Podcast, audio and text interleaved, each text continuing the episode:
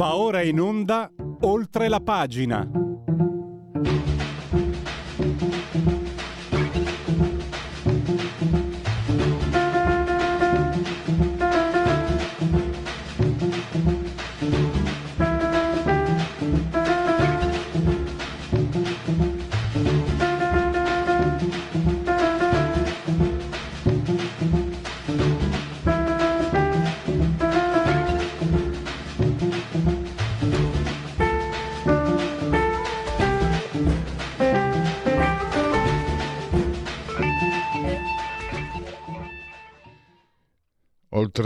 Pagina, la rubrica di Radio Libertà, la striscia quotidiana, che vi tiene compagnia dalle 10.30 giù di lì fino alle 12, fino a mezzogiorno.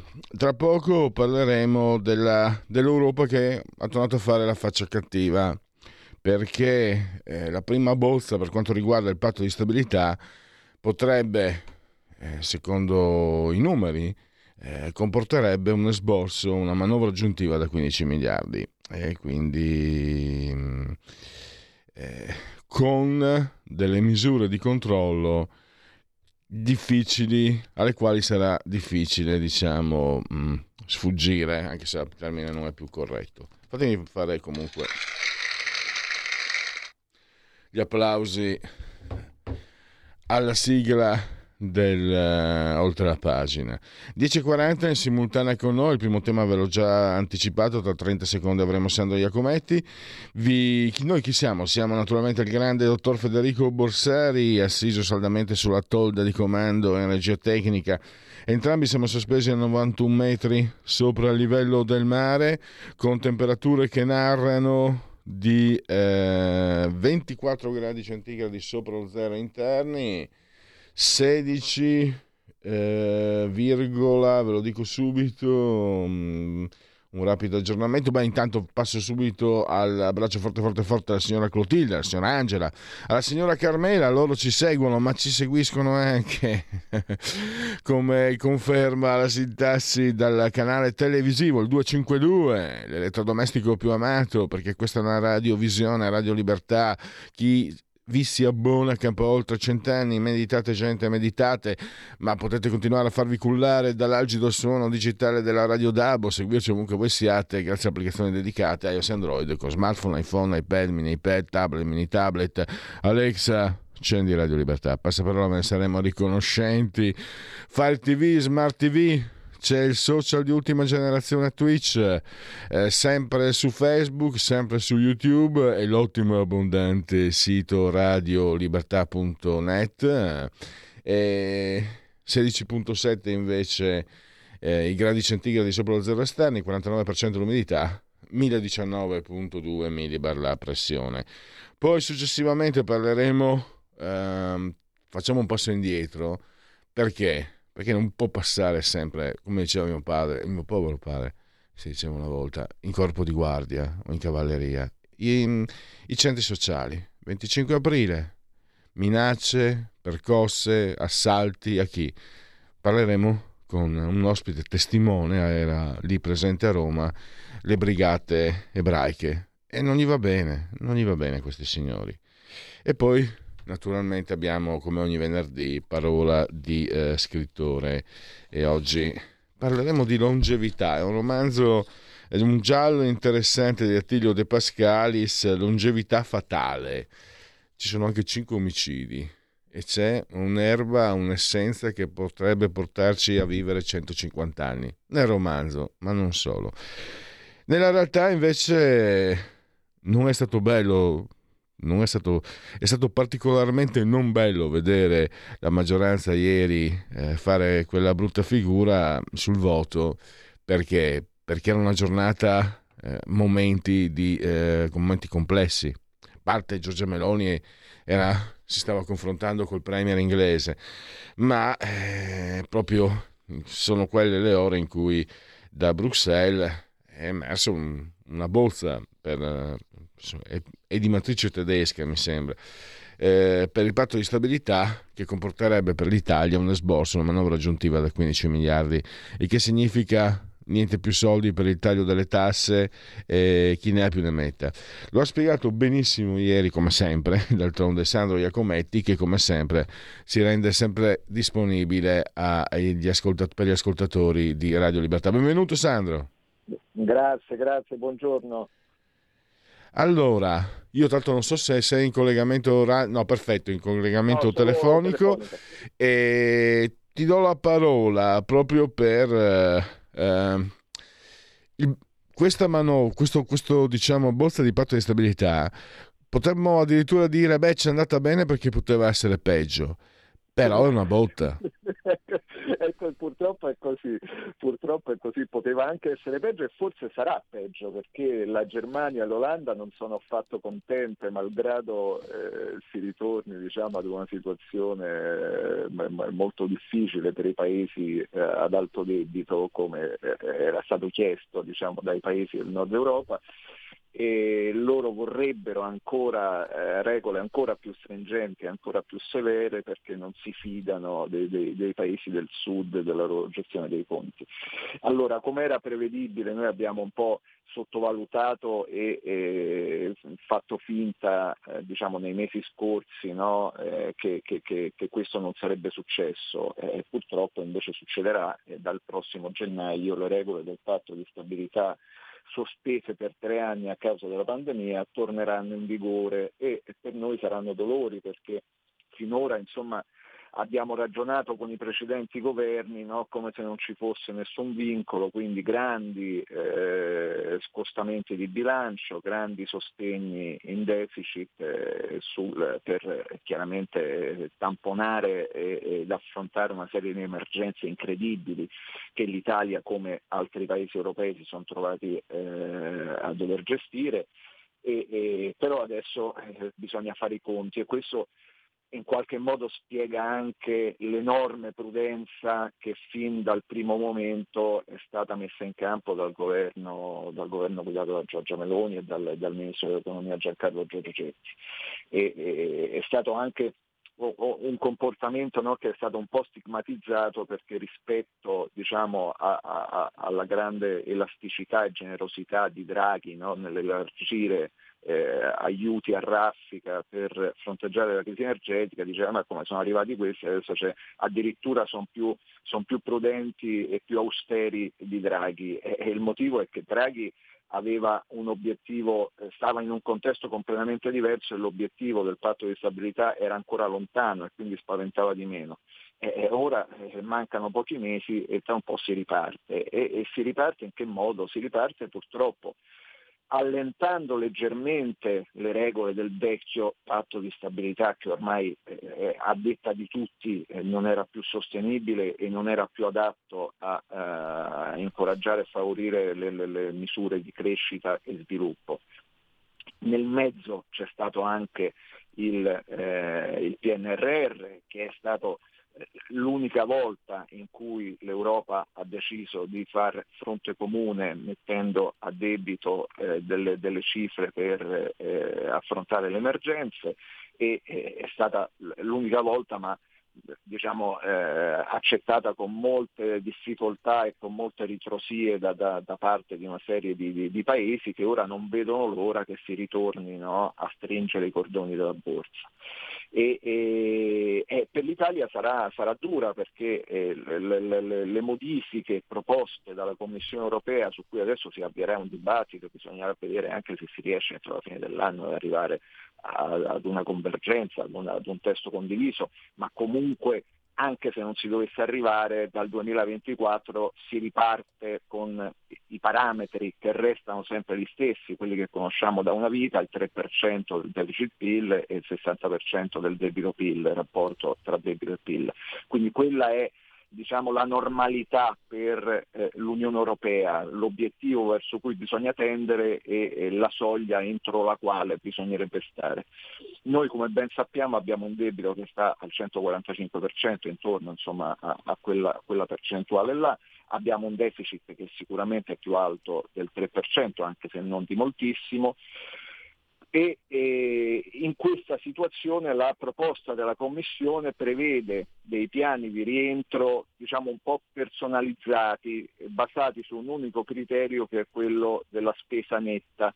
Quindi eh, l'unico criterio che l'Unione Europea guarderà sarà se il governo riesce a tagliare la spesa sostanzialmente. Poi dice per il resto ti organizzi tu benissimo, però bisogna comunque stabilire eh, dei piani, presentarli alla Commissione europea, la Commissione europea poi verificherà il rispetto di questi piani e i piani possono essere quadriennali, eh, scusate, mh, mm, eh, sì, o di 4 anni o di 7 anni.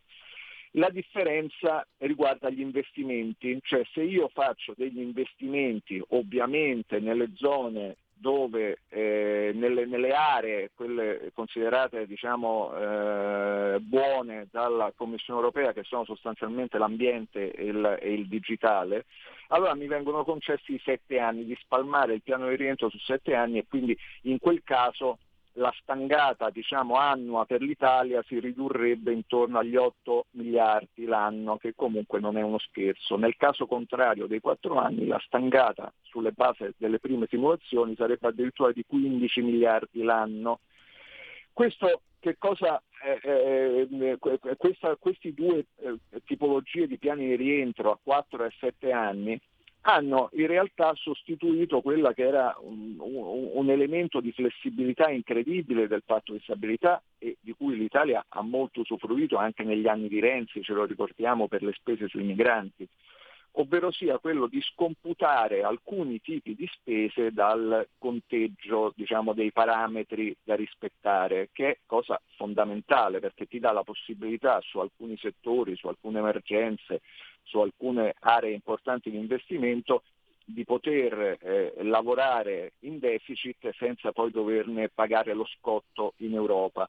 E da questo punto di vista, nel momento in cui c'è il PNRR con i 122 miliardi a debito che eh, non ci stancheremo mai di ricordarlo, eh, Giuseppe Conte ha deciso di prendere senza eh, avere contezza dei, dei, dei, dei, piani e delle opere che si sarebbero potute realizzare con quei 122 miliardi, cosa che solo l'Italia ha fatto, mentre gli altri paesi sono stati tutti molto più prudenti, anche perché nessuno impediva o avrebbe impedito di eh, poter accedere a quelle somme successivamente, insomma, nel momento in cui ce ne fosse la necessità. Conte per dimostrare agli italiani che lui aveva eh, portato 200 miliardi all'Italia, aveva riuscito un grande successo, ha deciso di prendere tutto quello che c'era sul tavolo, tutto il montepremi e adesso noi ci troviamo con questi 122 miliardi a debito che non solo paghiamo, eh, con, con, eh, diciamo, dobbiamo restituire con interessi che non sono a zero perché sono sicuramente più bassi di quelli che paghiamo sui BTP, eh, quindi sul debito che facciamo in maniera ordinaria, però grazie a, all'aumento dei tassi di interesse della BCE comunque iniziano ad essere interessi che stanno sul 3-3-5%, quindi sono comunque interessi abbastanza pesanti. Non solo, dal prossimo anno nessuna spesa potrà essere eh, scorporata e eh, a differenza di quello che aveva chiesto l'Italia, dice almeno le spese del PNRR, quelle sul digitale e sulla transizione ecologica, scorporiamole. Questo non succederà, quindi noi quei 122 miliardi li dovremmo, eh, cioè andranno a pesare sul nostro debito e sul nostro deficit e quindi ci costringeranno poi a stringere eh, la cinghia su tutto il resto. Questo che significa? Significa che eh, quei piccoli margini di bilancio che il governo eh, era riuscito e sta riuscendo a recuperare eh, nel, nei saldi di finanza pubblica per principalmente tagliare le tasse eh, si eh, riducono spaventosamente, anzi si azzerano. Diciamo. Quindi la battaglia sul patto di stabilità che io posso capire che è, è, è, è poco, poco, sexy, no? poco, mm. eh, interessa poco eh, forse alle persone, però dobbiamo tenere ben presente che quella partita lì è quella che deciderà poi il, il peso del nostro fisco in futuro, quindi è legato, il taglio delle tasse è legato alla discussione sul patto di stabilità. Se venisse confermata questa proposta della Commissione europea, e insomma la situazione diventa molto complicata. Intanto non ci sono i soldi per il taglio delle tasse, poi bisognerà fare una seria riflessione sulle spese a debito del PNRR e quindi bisognerà valutare con molta accortezza, come ha detto giustamente Giorgetti, se gli interventi che verranno finanziati da quei soldi saranno interventi che producono crescita, che è l'unico modo con mm. cui noi abbiamo la possibilità di spincolarci diciamo, da questa gabbia delle, delle regole. Se eh, invece non producono crescita come sembra abbastanza evidente nel, nel, nella, nella, nella, girandola di progetti che un po' sono circolati in questi giorni sul PNRR, insomma di cose che sembrano abbastanza, non dico inutili, insomma, ma quasi, e allora bisognerà valutare se spendere quei soldi. E, e quindi è un, un, un, uno scenario molto complicato, eh, però diciamo, ci sono degli elementi di ottimismo che sono quelli ad esempio arrivati oggi dall'Istat che ci ha eh, detto che nel primo trimestre dell'anno il PIL è cresciuto dello 0,5 che è una notizia molto buona perché eh, fino a qualche mese fa si pensava che l'Italia nel primo trimestre sarebbe stata in recessione, lo diceva Confindustria, lo dicevano gli organismi internazionali, lo diceva un sacco di gente, e, e, e esperti chiaramente, non passanti. E, ehm, e, quindi questa crescita sopra le attese è una buona notizia perché fa ben sperare fa eh, ipotizzare che le stime prudenti del governo sul PIL, eh, le ricordiamo che sono quelle inserite nel DEF, che sono lo 0,9 diciamo, eh, tendenziale e l'1% programmatico, potrebbero essere superate. E quello per noi sarebbe una, una, un, un'ancora di salvezza, una, una, boccata di ossigeno formidabile perché nel momento in cui sale il PIL chiaramente si abbassano tutti i rapporti eh, rispetto al deficit e rispetto al debito. quindi Sandro, scusa, si eh... avrebbe margine di manovra maggiore. Insomma. Volevo chiederti, allora, eh, sostanzialmente, eh, i soldi per gli investimenti non puoi più eh, scostarli, diciamo. Niente, Il parametro unico permette, permette, all'Europa di sanzionarti con maggiore rapidità con e in questo quadro qualcuno sta tornando a parlare del MES, che era stato un po' messo da parte. Dio, Dio, sì, certo, ma, ma, il MES adesso diventa un'opportunità perché siccome tutta Europa vuole che l'Italia ratifichi questo benedetto MES, adesso l'Italia spero che, eh, almeno questa è l'intenzione eh, anche un po' dichiarata, diciamo, metta sul tavolo. Adesso l'Italia deve fare eh, un'operazione eh, intelligente e difficile allo stesso tempo, cioè deve mettere sul tavolo della trattativa tre, tre punti, cioè il PNRR, il patto di stabilità e il MES queste tre cose devono essere messe insieme e sono inevitabilmente legate perché eh, sono son tutte eh, in qualche modo, in qualche modo il, il, il, discorso del MES può essere messo sul piatto perché eh, se c'è questo interesse da parte dell'Europa alla ratifica del MES e poi si, si, potrà aprire un dibattito sull'utilità del MES fatto in questa maniera, per, per il fatto che nessuno tutti l'hanno approvato ma tutti dicono che non lo, non lo sottoscriveranno mai, quindi insomma è uno strumento un po' curioso. No? E, e, però se c'è questa, questa, questa, questo bisogno e questa esigenza di eh, avviare questo MES, allora l'Italia potrà utilizzarlo come merce di scambio. Diciamo. Per quanto riguarda PNRR e patto di stabilità è evidente che le due cose sono collegate. Con questo patto di stabilità che stanno ipotizzando l'Europa deve darci la possibilità di rimodulare in maniera molto ampia il PNRR perché necessariamente bisognerà spostare delle risorse da alcuni progetti ad altri, perché in questo modo, per come è stato fatto finora e come è stato organizzato finora, eh, non, non, funziona. Cioè si buttano dei soldi, o, o, o meglio, si buttano, si usano dei soldi per fare delle opere che non produrranno sviluppo e crescita e questo essendoci il ritorno delle regole, eh, non dico di austerity, ma di severità dell'Unione Europea sui bilanci non ce lo possiamo permettere. Quindi inevitabilmente l'Europa da qualche parte dovrà cedere. Teniamo conto che tutto questo e, e succede in, in, un arco di tempo che ci divide dalle elezioni europee del 2024, dove gli scenari potrebbero cambiare, dove gli equilibri potrebbero cambiare, quindi c'è una, ecco, una, una partita insomma, Sandro, molto complessa e, e larga. Insomma. Ultimo minuto, Riparto dalla prima pagina di ieri del tuo giornale. Leggo proprio testuale: La sinistra europea frena il taglio delle tasse. Non a caso il relatore era il commissario uh, alle finanze Genti, Paolo Gentiloni del PD eh beh, italiano. Del PD. commissario economico, Qua... certo. Eh, eh, c'è, possiamo leggere un'ombra politica in queste decisioni non favorevoli a un governo di centrodestra ma, o comunque ma, ma, è un indirizzo?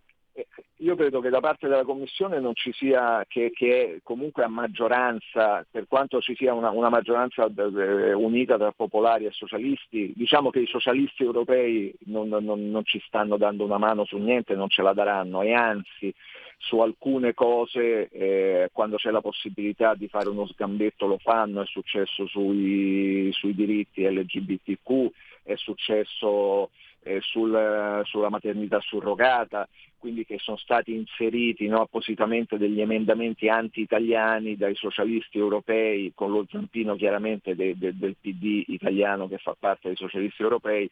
Quindi diciamo che la sinistra europea, su impulso anche stimolo della sinistra italiana, eh, quando può, insomma, un dispettuccio ce lo fa e quindi da mm. questo punto di vista non ci arriverà nessun aiuto e questo devo dire che è molto grave perché la partita ad esempio del patto di stabilità come quella del PNRR, come quella dei migranti dovrebbe essere una partita su cui ci dovrebbe essere una forte convergenza italiana perché altrimenti eh, si, si, lavora contro il paese insomma no? e questo non ha molto senso.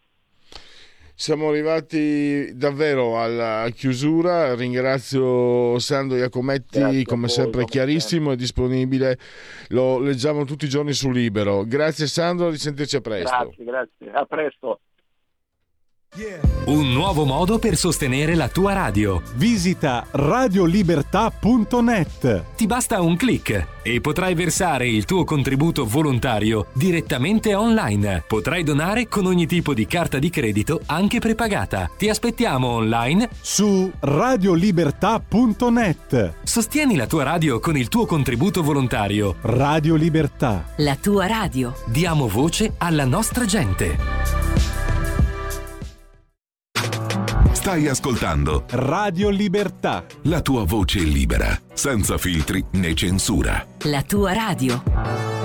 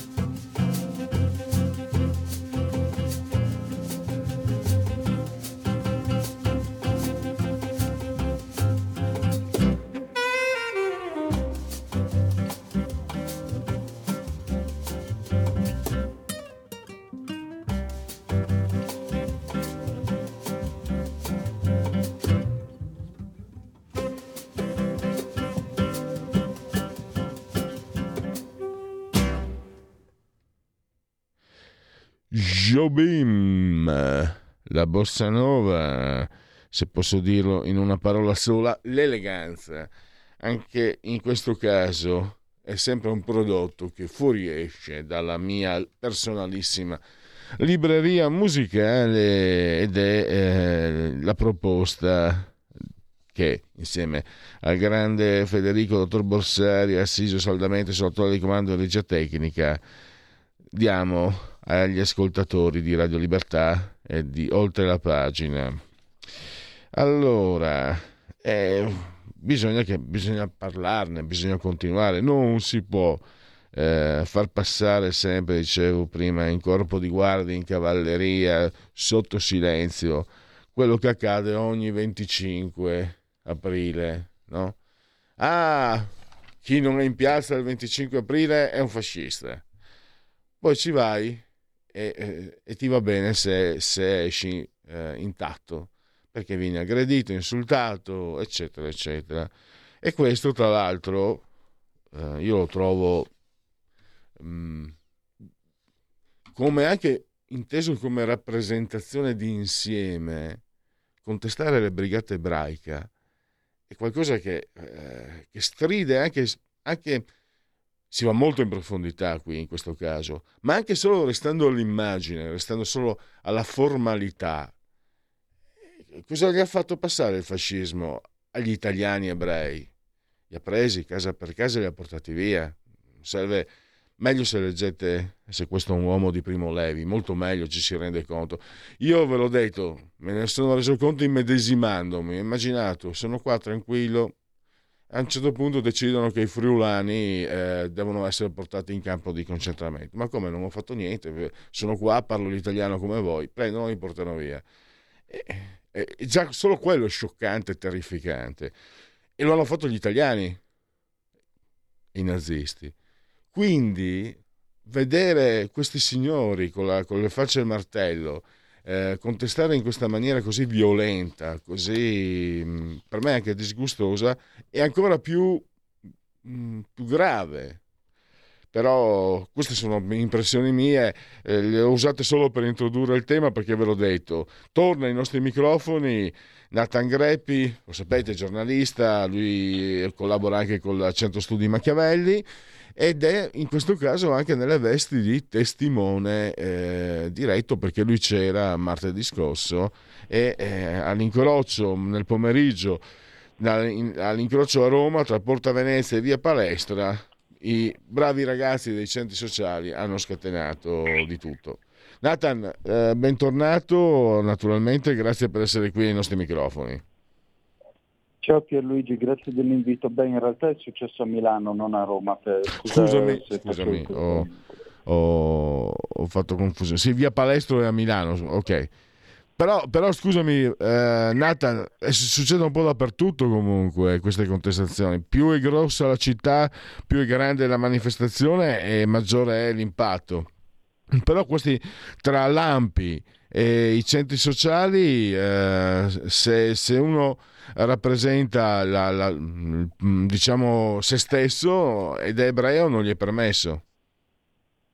Beh, diciamo che loro eh, hanno sempre contestato molto la brigata ebraica sin da quando ha marciato per la prima volta al corteo nel 2004 e anche se devo dire che negli anni mediamente la tendenza è stata che i contestatori sono diventati sempre meno per fortuna, solo che ah. quelli, quei pochi che restano rimangono comunque una minoranza violenta e, e molto rumorosa.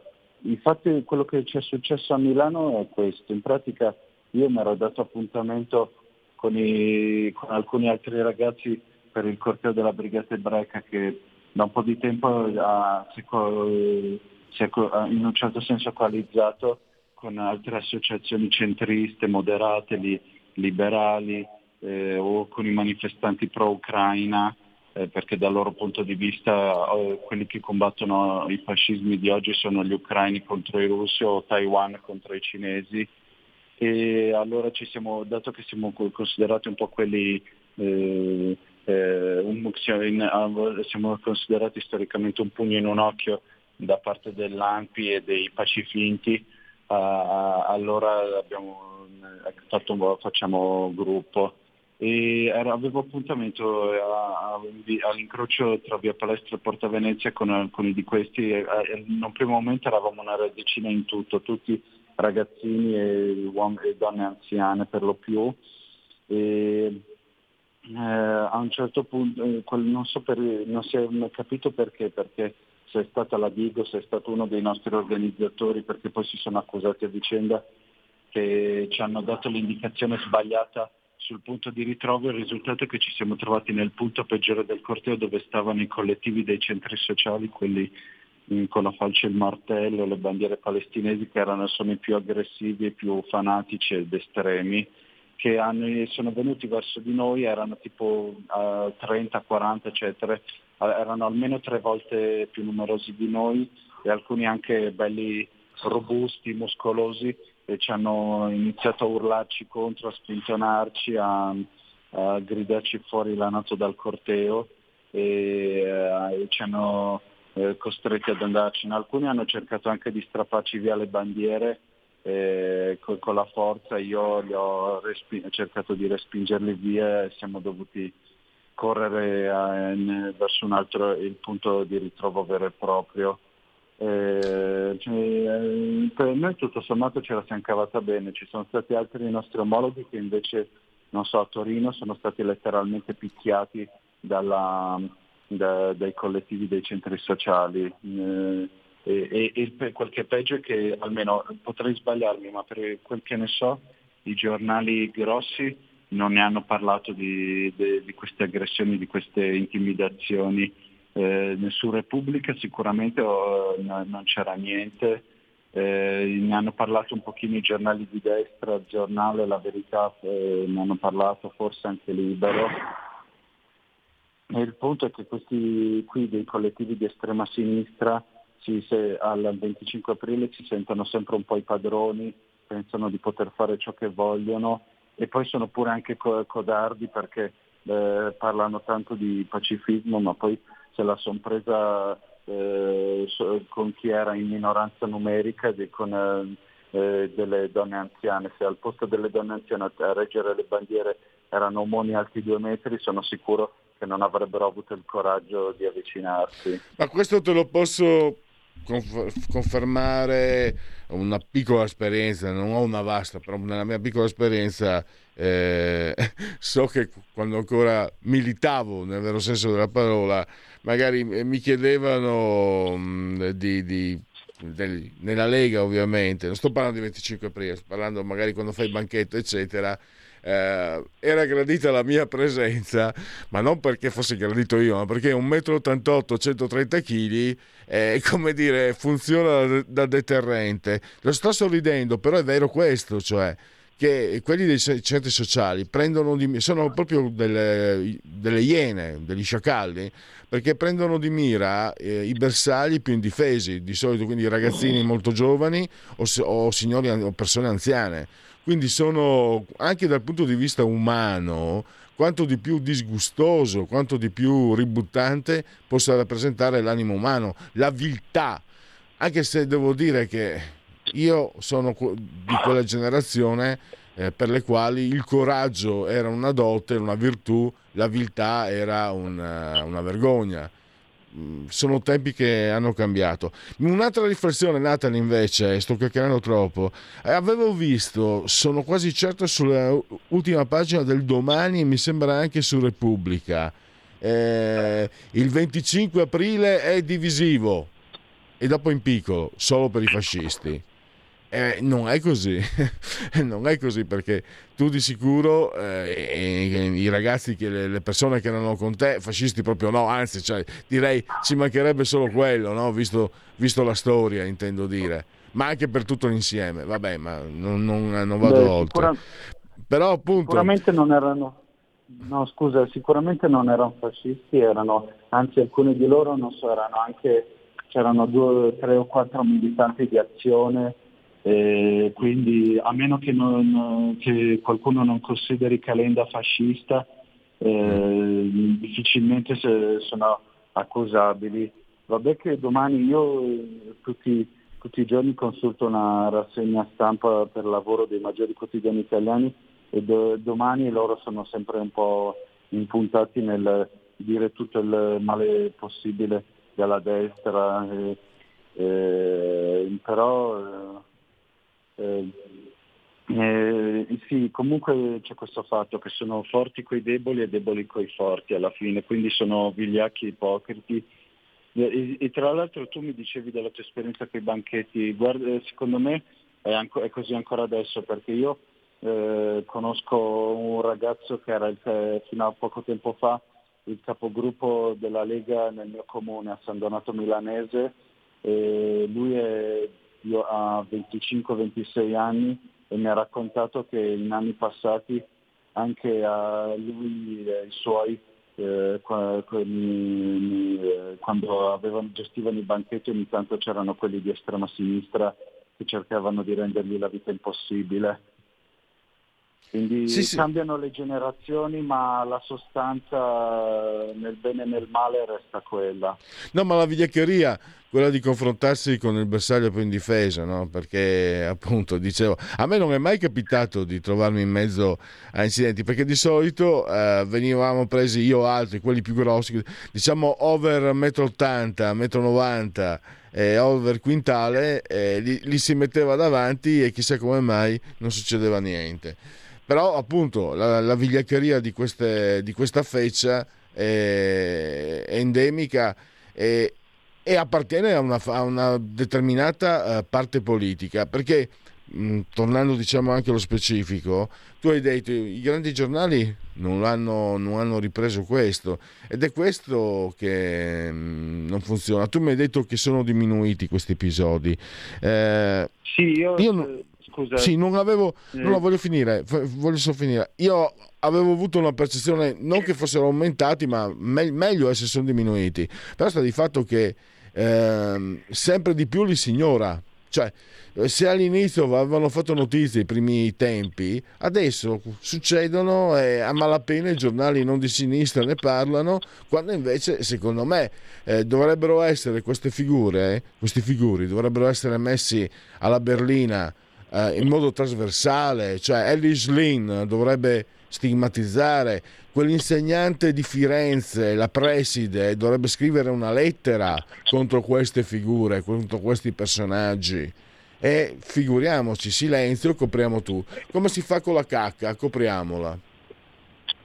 Eh, è vero, purtroppo eh, così. Però devo dire che quando sono andato la prima volta al corteo della Brigata Ebreca nel, a Milano nel 2018, lì i contestatori violenti dei centri sociali erano molti di più e molto più eh, rumorosi.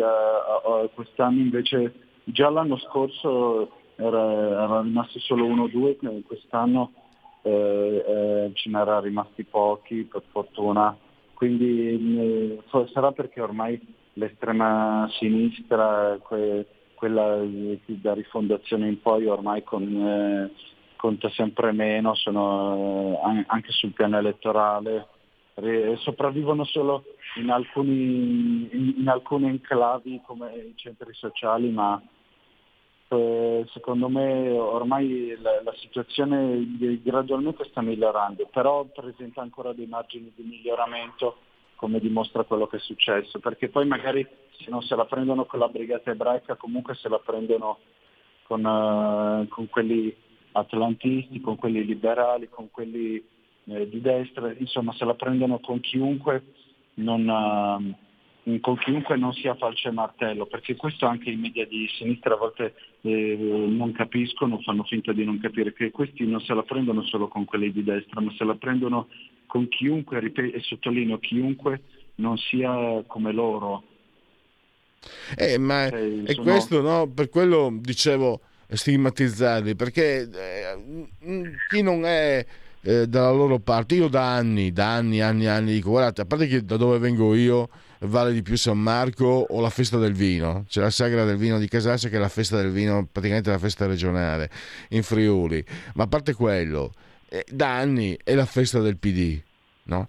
e però ogni volta ti devi sentire dire i soloni, i presidenti della Repubblica, eccetera. No, è una festa, è la festa di tutto il paese, devono partecipare tutti, deve essere inclusiva, eccetera, eccetera.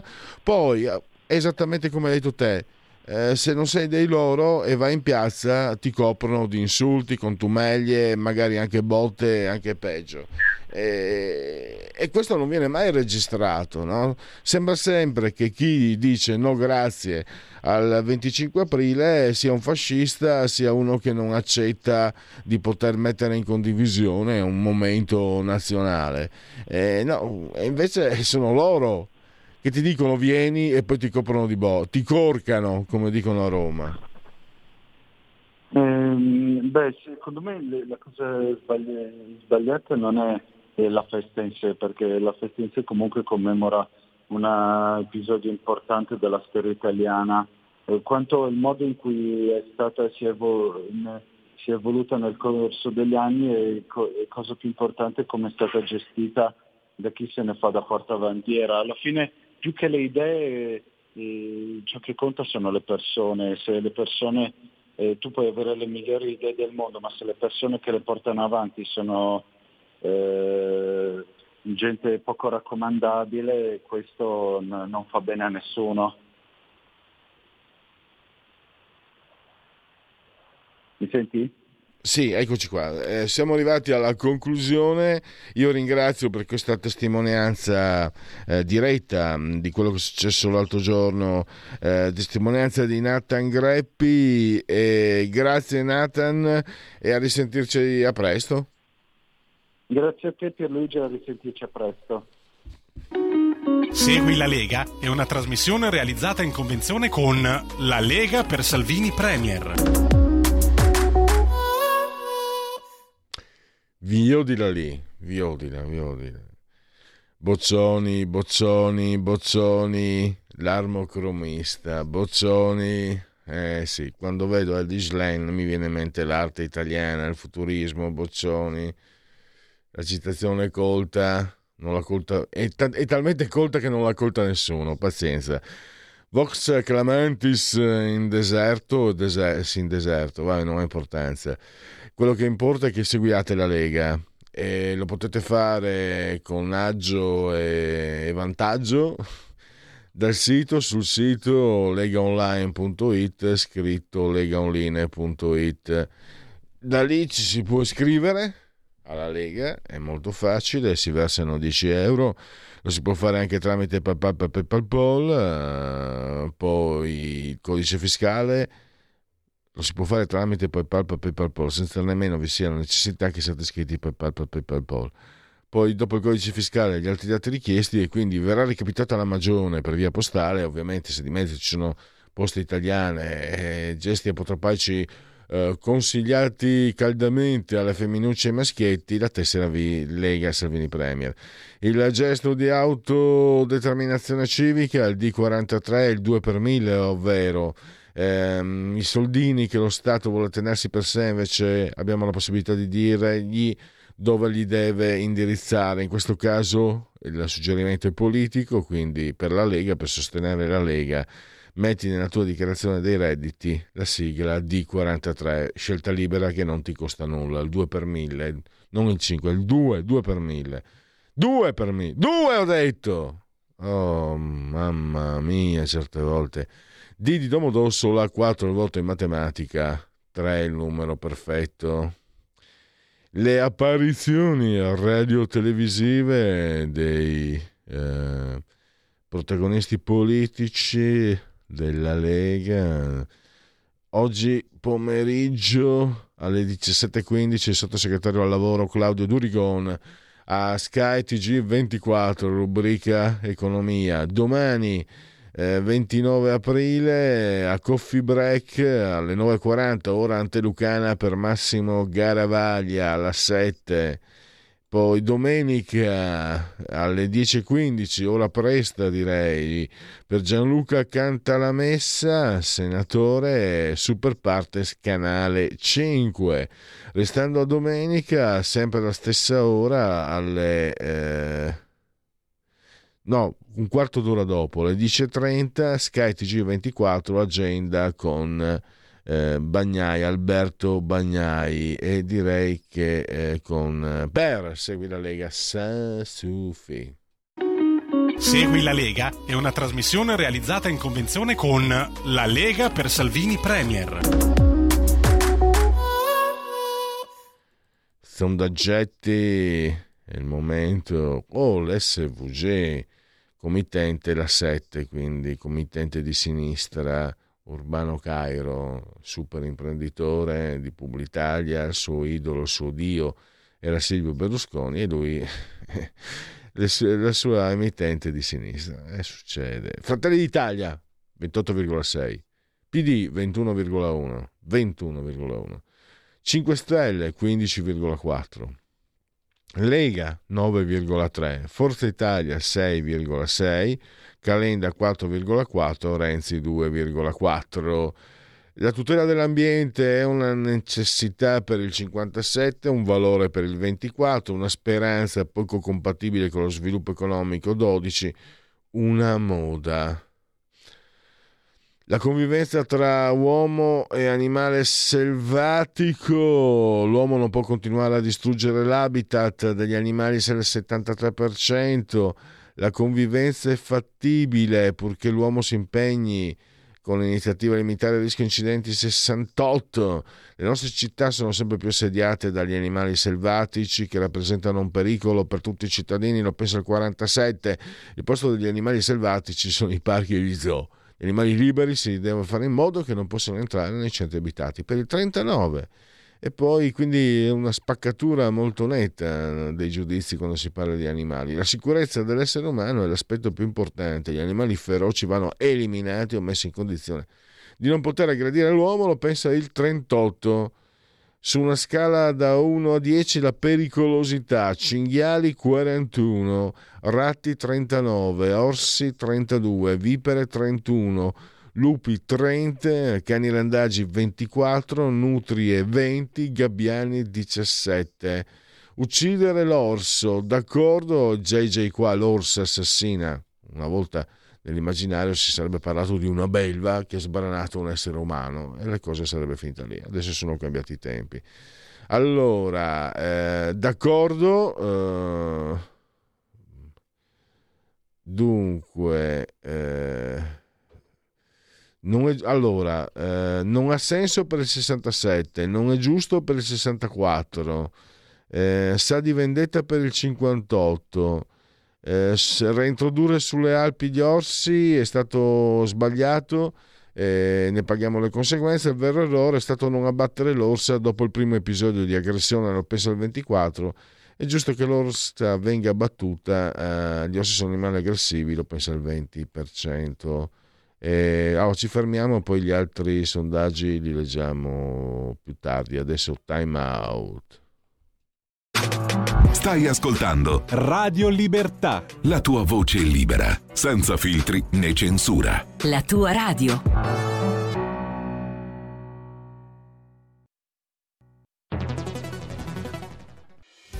Quotidiano di Sicilia, il quotidiano d'Italia, l'informazione che ribalta i luoghi comuni, una vera visione dei fatti, l'Italia vista da sud.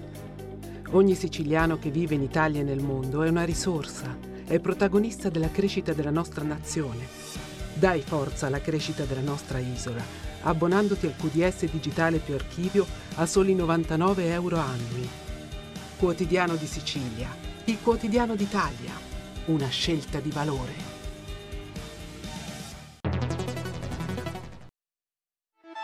Stai ascoltando Radio Libertà, la tua voce libera senza filtri né censure, la tua radio.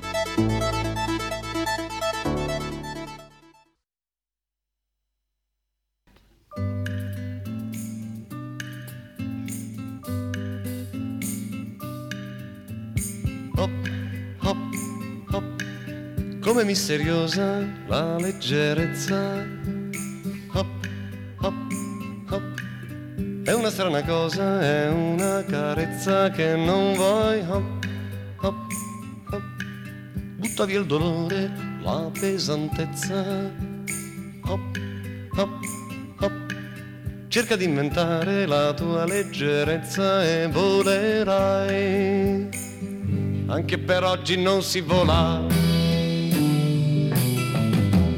Una folla enorme che mi tira per le braccia mi frena una folla che mi schiaccia con tanti parenti abbarbicati, amori attaccati e tanti problemi e tante zie sempre malate. Che risate! Questo pacco di coscienza come lo sento mi dedico a tutti con la mia riconoscenza. Io li abbraccio e mi sgomento, c'ho anche un cane come son contento. No, no, no.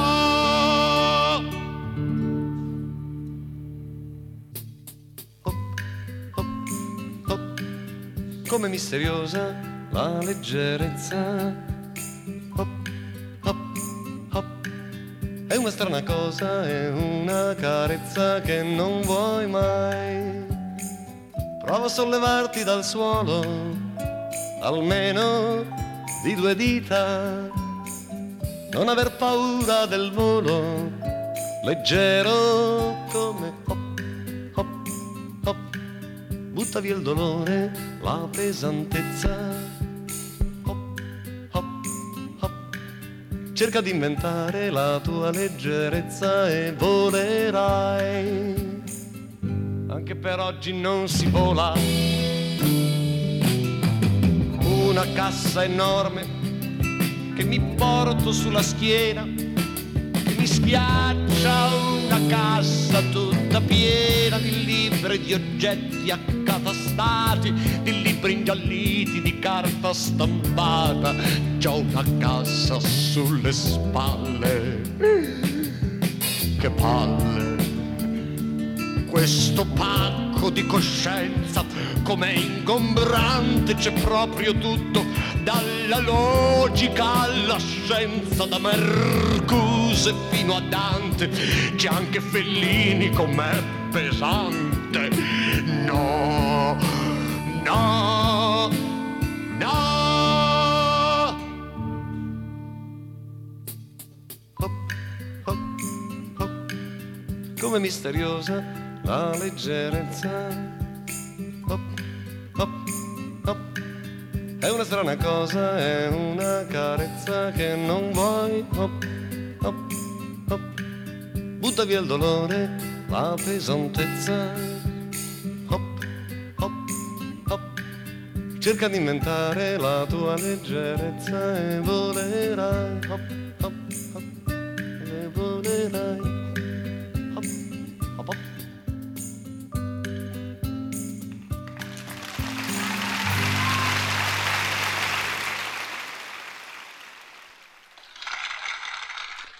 E applausi anche dallo studio per Giorgio Gaber che eh, apre e chiude il ciclo di trasmissioni oltre la pagina al lunedì alle 11 e al venerdì dopo le 11.30. E come ogni venerdì, tra, tra l'altro eh, sempre proposte che esce dalle mie personalissime librerie musicali.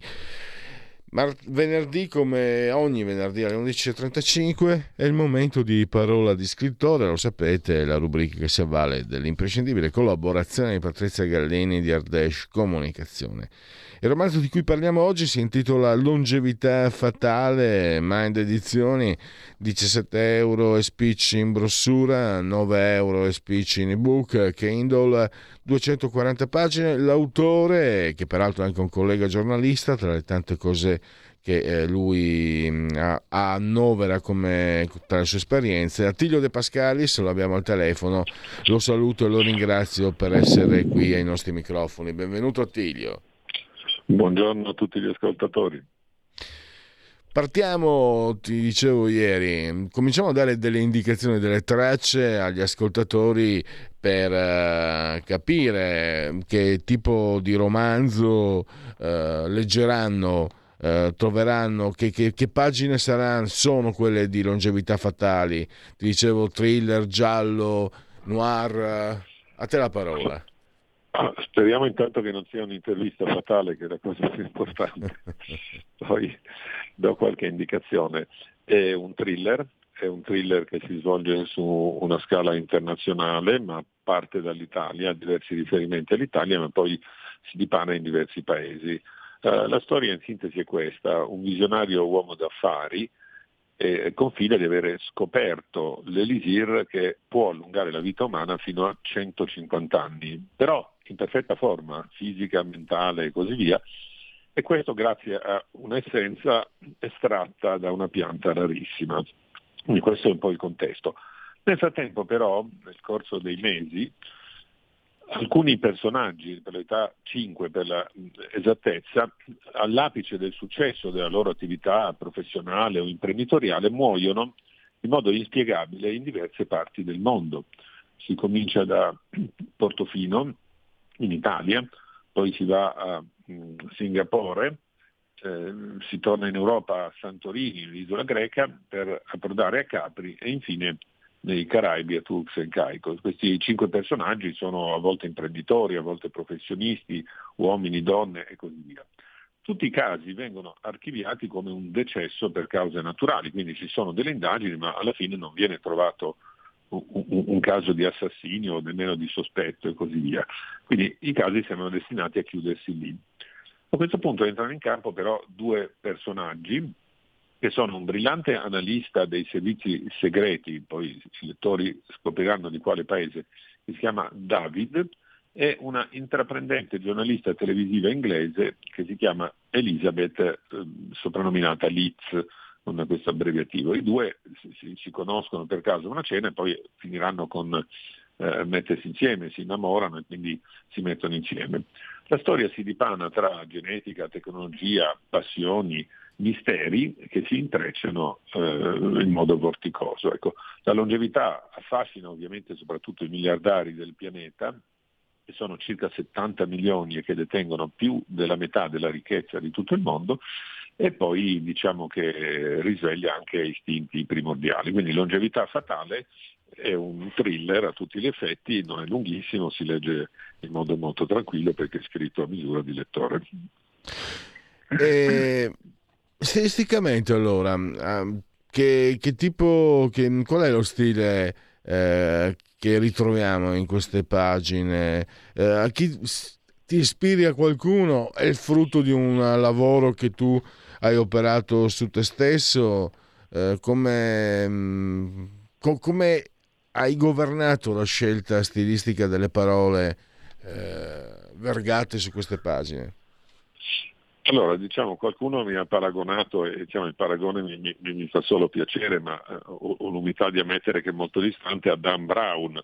Ecco, lo stile è un pochino quello, in cui si intrecciano degli aspetti tecnologici, arte, storia, elementi di questo tipo, però il libro è scritto in modo molto um, piacevole, anche se è un thriller e, e, c'è qualche cadavere qua e là, non è certo un horror, è scritto in modo, dicevo, discorsivo, facile da leggere, c'è una certa cura nella scelta delle parole, diciamo che il mio precedente mestiere, prima di giornalista, poi di, di manager nel marketing e nella comunicazione di aziende, mi ha eh, aiutato a rendere il, il, il testo, come dire, Ehm, molto semplice da leggere, non è un, un, testo erudito, complicato, però ci sono degli innesti, degli accenni di carattere storico, tante curiosità che riguardano eh, dal DNA ad aspetti storici e così via che possono appassionare sicuramente il lettore e le lettrici, perché dalle indagini che abbiamo si scopre che i, thriller e i gialli vengono letti soprattutto da donne.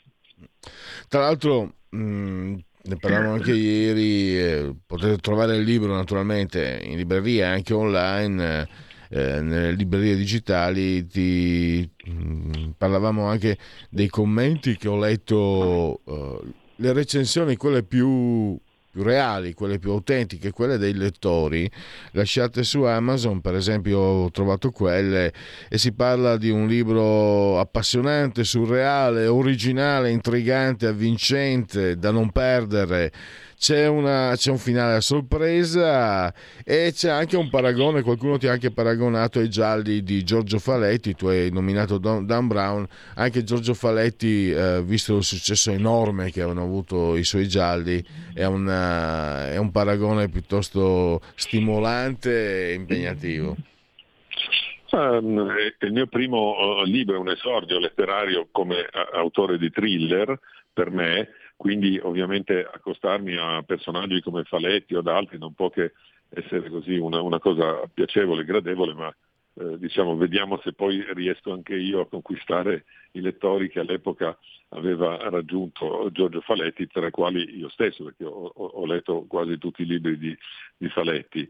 Eh, diciamo sicuramente, ripeto, il libro è scritto per i lettori, non è autobiografico, qualcuno mi ha scritto autobiografico, ho detto per carità, spero di no, perché ci sono cinque cadaveri comunque che muoiono, anche se in circostanze un po' misteriose, però diciamo che ho messo in campo un po' eh, tutta una serie di elementi di curiosità e svelo un piccolo segreto, il libro in realtà è frutto di, di un lavoro di squadra, cioè io sono l'estensore, quello che l'ha eh, ideato, progettato, realizzato, scritto, ma mi sono avvalso di un gruppo di persone abbastanza nutrito, con competenze diverse, ecco, non, non, posso rivelare tutti i nomi, però c'è un personaggio ad alto livello dei servizi segreti italiani, ci sono giudici, ehm, magistrati, avvocati, ehm, medici legali, eh, persone che lavorano nell'alta finanza, negli investimenti, eccetera, eccetera. Quindi diciamo che ho eh, pescato qualche idea, qualche spunto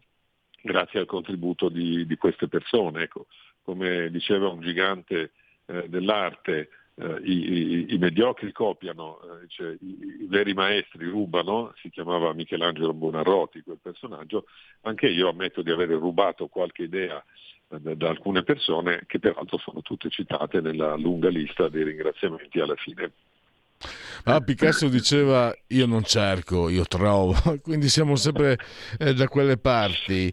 E il tema anche, dunque abbiamo parlato, il giallo, gli omicidi, vari posti, varie parti del, del mondo, ma anche questo tema che è un po' il, il tema di questi ultimi 30 anni, l'elisir di lunga vita, la longevità, mai nella storia, perlomeno in Occidente, mai nella storia dell'Occidente si è arrivati a confrontarsi con aspettative di vita così alte.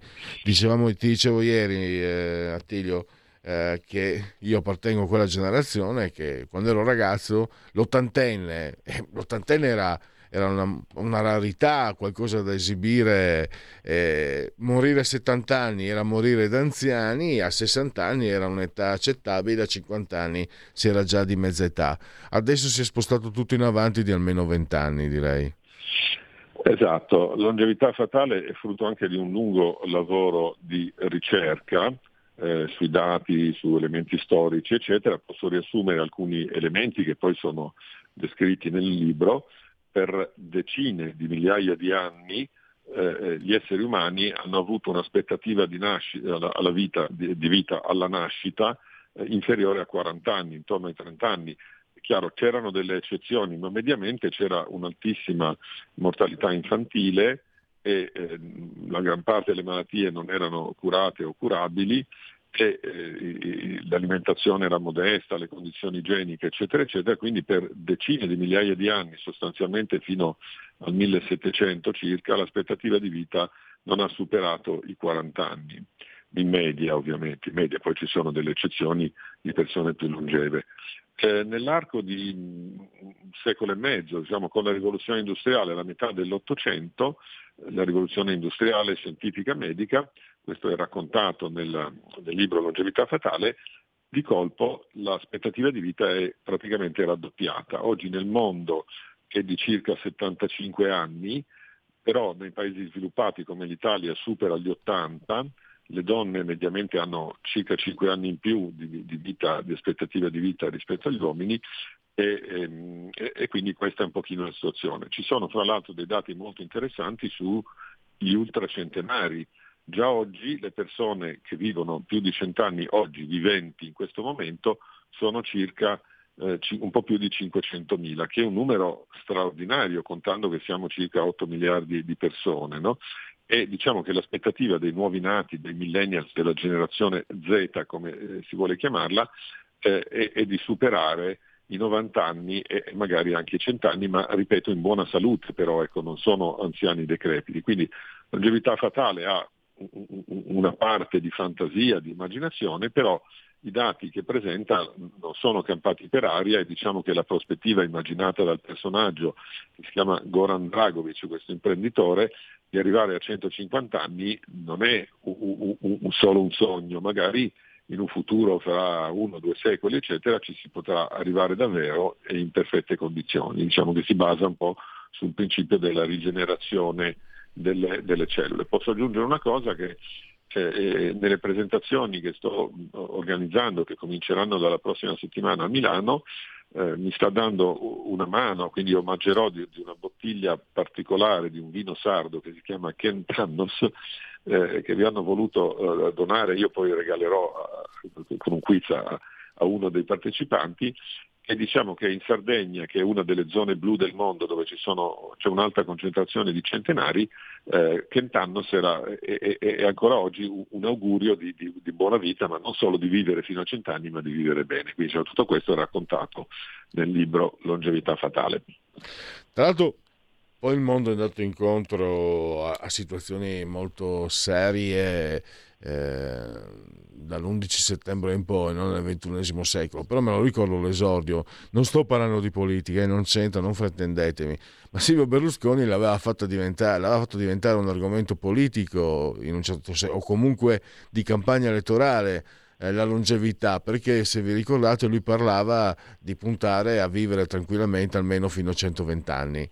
Eh, sta uscendo dai suoi problemi, dai problemi che ha avuto, quindi probabilmente ci riuscirà. Però per dire che, era, che è un argomento eh, magari magari abbiamo un po' di pudore certe volte a parlarne, però sicuramente tutti ci pensiamo a quello della longevità.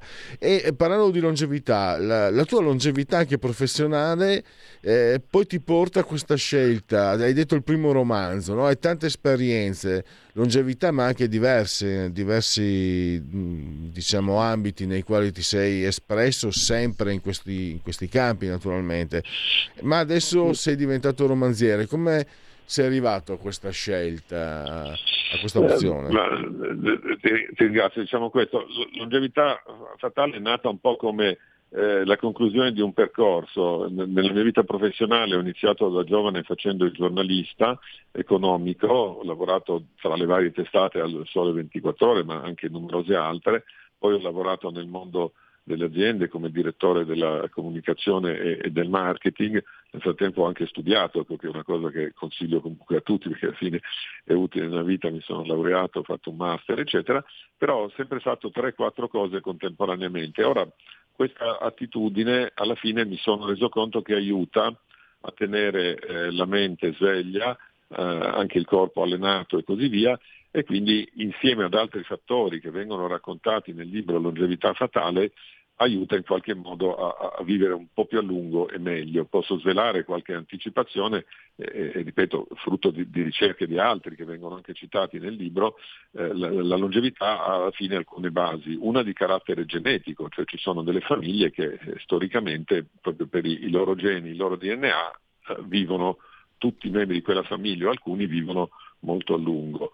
In secondo luogo, un aspetto fondamentale è l'alimentazione, una buona sana alimentazione e l'Italia viene citata con la sua cucina mediterranea come uno dei modelli vincenti. Non a caso l'Italia è uno dei paesi con più alta eh, longevità nel, nel mondo. Poi ci sono un paio di altri elementi veramente sorprendenti. L'ottimismo, la voglia di vivere, eh, il darsi da fare, un, esercizio fisico ma moderato, quindi chi fa sport estremi, attività rischiose può anche vivere 100 anni o 120 anni, però mediamente quello che si constata è che vivono molto a lungo e meglio le persone che fanno un esercizio quotidiano come le passeggiate, fare le scale, stare all'aria aperta e così via. Un altro elemento importantissimo raccontato, ripeto, nel eh, thriller, perché è un thriller longevità fatale, è invece la socialità, cioè la socialità intesa come avere relazioni con persone, incontrarsi, parlarsi, eccetera, eccetera, e questa è una caratteristica che si riscontra proprio nelle comunità di, di, di, longevi, di longevi nel mondo, tra le quali in Italia se ne annoverano, come ho detto, diverse, sicuramente in Sardegna, in Liguria, eh, in Calabria, però anche in, in, altre regioni perché ormai ci siamo spostati un po' dappertutto. Quindi il, il, libro, ripeto e concludo, è un po' il frutto, ho messo frutto tante esperienze, avevo già scritto degli altri libri, ma dei manuali di, di, di economia, di management e altre cose, ho cercato con longevità fatale come dire, di mettere a disposizione di un pubblico un thriller, una storia che è un intrattenimento, spero che sia anche un po' divertente, ma è nel solco comunque dei, dei thriller. È stato naturale questo passaggio dal raccontare come si fa in un manuale, in un libro, in un articolo di giornale, al narrare, dallo scrivere al narrare, perché eh, c'è no, sicuramente un, uh, una soglia da oltrepassare. È stato, sei scivolato naturalmente eh, o ci hai pensato? Come hai costruito questo passaggio? Allora, eh, i libri perché ho, ho, in programma di farne altri, diciamo più o meno uno all'anno se riesco, nascono da un principio attivo, da un'idea chiave, nascono da quell'idea, poi su quella si sviluppa la storia e si costruiscono i personaggi.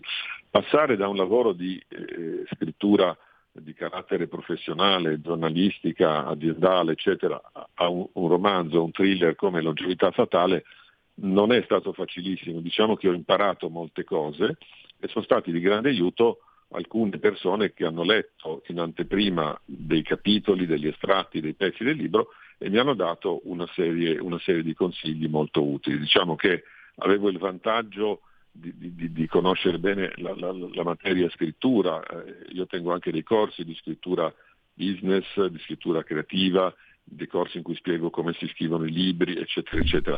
Però poi diciamo che i, i consigli, i suggerimenti e con, con, grande umiltà anche le critiche di alcune persone sono state utilissime per affinare il prodotto e per renderlo, come, dire, com, come ho spiegato, fruibile, leggibile, interessante. La cosa divertente è che molte persone che l'hanno letto mi hanno chiesto ma ci sarà un, un, seguito, un sequel per longevità fatale e altri mi hanno chiesto ma sarebbe un ottimo soggetto per una serie televisiva o un film sulle piattaforme? Io ho detto va bene, per ora ho scritto questo libro che ripeto è scritto per il pubblico, non, non per me, per intrattenere e divertire poi vedremo insomma, da cosa nasce cosa, come diceva il grande designer italiano Bruno Munari. Siamo arrivati alle conclusioni, ricordo anche che potete confrontarvi con Antilio De Pascalis, eh, comunque eh, il libro sarà presentato al Salone del Libro di Torino dal 18 al 22 maggio, quindi anche eh, quell'importante proscenio per questo eh, romanzo che ricordo, Longevità Fatale, Mind Edizioni, 17 euro spicci in brossura, ebook 9 euro, 240 pagine, lo trovate in tutte le librerie e online. L'autore Attilio De Pascalis l'abbiamo avuto, lo abbiamo qui ai nostri microfoni, lo saluto, lo ringrazio e a risentirci a presto Attilio. Perfetto, grazie ai vostri ascoltatori, buona giornata. Velocemente verso il termine di questa trasmissione avevamo dei sondaggi da, di cui rendervi eh, conto. EMG committente RAI abbiamo Fratelli d'Italia 27,3 PD 19,9 5 Stelle 16,6 Lega 9 Forza Italia 7,2 Calenda 4,4, Italia Viva Renzi 3,6, i leaders, uh, il gradimento 50 Draghi, 47 Meloni, 38 Zaia, 37 Conte, 35 Salvini, Schlein 34, Berlusconi 29, Calenda 23, Renzi 17, fiducia in Meloni molto dunque, positivi 47, negativi 50 e poi... Eh, Andiamo. Eh, secondo lei ha ragione Giorgia Meloni a sostenere che il problema del lavoro che manca in Italia non si risolve con più migranti? Ha ragione il 57%, attorno, ha torto il 27%, non sa il 17%. Via. Vediamo se riusciamo a fare anche con la sigla. Eh, gli italiani l'attualità, Tecne, eh, abbiamo eh, c'è il rischio che gli italiani diventino minoranza, sì 47 a 38, gli stranieri ci pagheranno le pensioni, no 67 a 22, Di Maio è opportuno la sua nomina, no 67 a 15, favorevole ai termovalorizzatori, sì 66 a 25 e poi eh, Istat se si apre bene, se non si apre. Eh, pratiche sostenibili delle imprese, si stima che il 59,5% delle imprese nel 2022 abbia intrapreso azioni di sostenibilità via fiducia dei consumatori nelle imprese, aprile 2023 il clima di fiducia è passato da 105,1 a 105,5. Chiudiamo, sigla? Proviamo, sì, dai. La verità è che sono cattivo ma questo cambierà. Io cambierò. È l'ultima volta che faccio cose come questa. Metto la testa a posto, vado avanti, rigo dritto, scelgo la vita. Già adesso non vedo l'ora. Diventerò esattamente come voi. Il lavoro, la famiglia, il maxi televisore del cazzo, la lavatrice, la macchina, il CD e l'apriscatole elettrico. Buona salute, colesterolo basso, polizza vita, mutuo, prima casa, moda casual, valigie, salottoli tre pezzi, fai da te, telequiz, schifezze nella pancia, figli, a spasso nel parco, orario d'ufficio, bravo a golf, l'auto lavata, tanti maglioni, Natale in famiglia, pensione privata, esenzione fiscale, tirando avanti, lontano dai guai, in attesa del giorno in cui morirai. Commemorazioni, ricorrenze del nono giorno eh, di, eh, e commemorazioni e ricorrenze genetriaci. Eh, nono giorno di Fiorile, mese del calendario repubblicano, per tutti un venerdì, eh, Vinas, 28 di aprile, anno domini 2023-2023, che dir si voglia. Eh, giornata mondiale per la sicurezza e la salute sul lavoro. Mm, mai parlare di quel tema, neanche io l'ho fatto, pensate un po'. Karl, Kraus, ehm, il diavolo è un ottimista se pensa di peggiorare gli uomini. La libertà di pensiero ce l'abbiamo, adesso ci vorrebbe il pensiero. Eh, Ottone Rosai, un paesaggista espressionista, pittore Oscar Schindler, eh, ricordato anche nel famoso film di Spielberg con Liam Neeson, indimenticabile.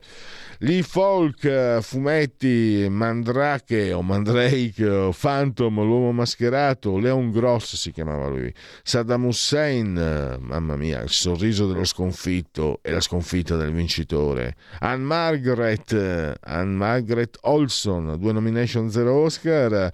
Walter Zenga, l'uomo regno, il giorno in cui l'Inter mi chiamerà potrò pure morire.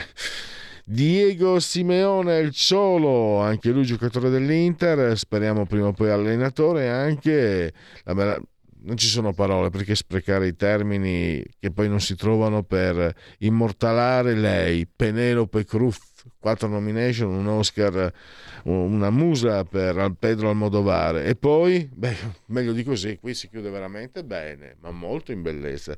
Io la adoro, la adoro, Jessica Alba. Il cinema è un business, il business più losco al mondo, ha detto. Susan Storm, Sin City, eh, di origini franco-canadese, eh, messicana e danese. Meravigliose. Quindi abbiamo chiuso come meglio non si può. Chiudiamo anche ringraziando il grande dottor Federico Bossari saldamente sulla tolla di comando e regia tecnica. Grazie a tutti coloro che hanno scelto anche oggi, continuano a scegliere oltre la pagina e Radio Libertà. E quindi che altro?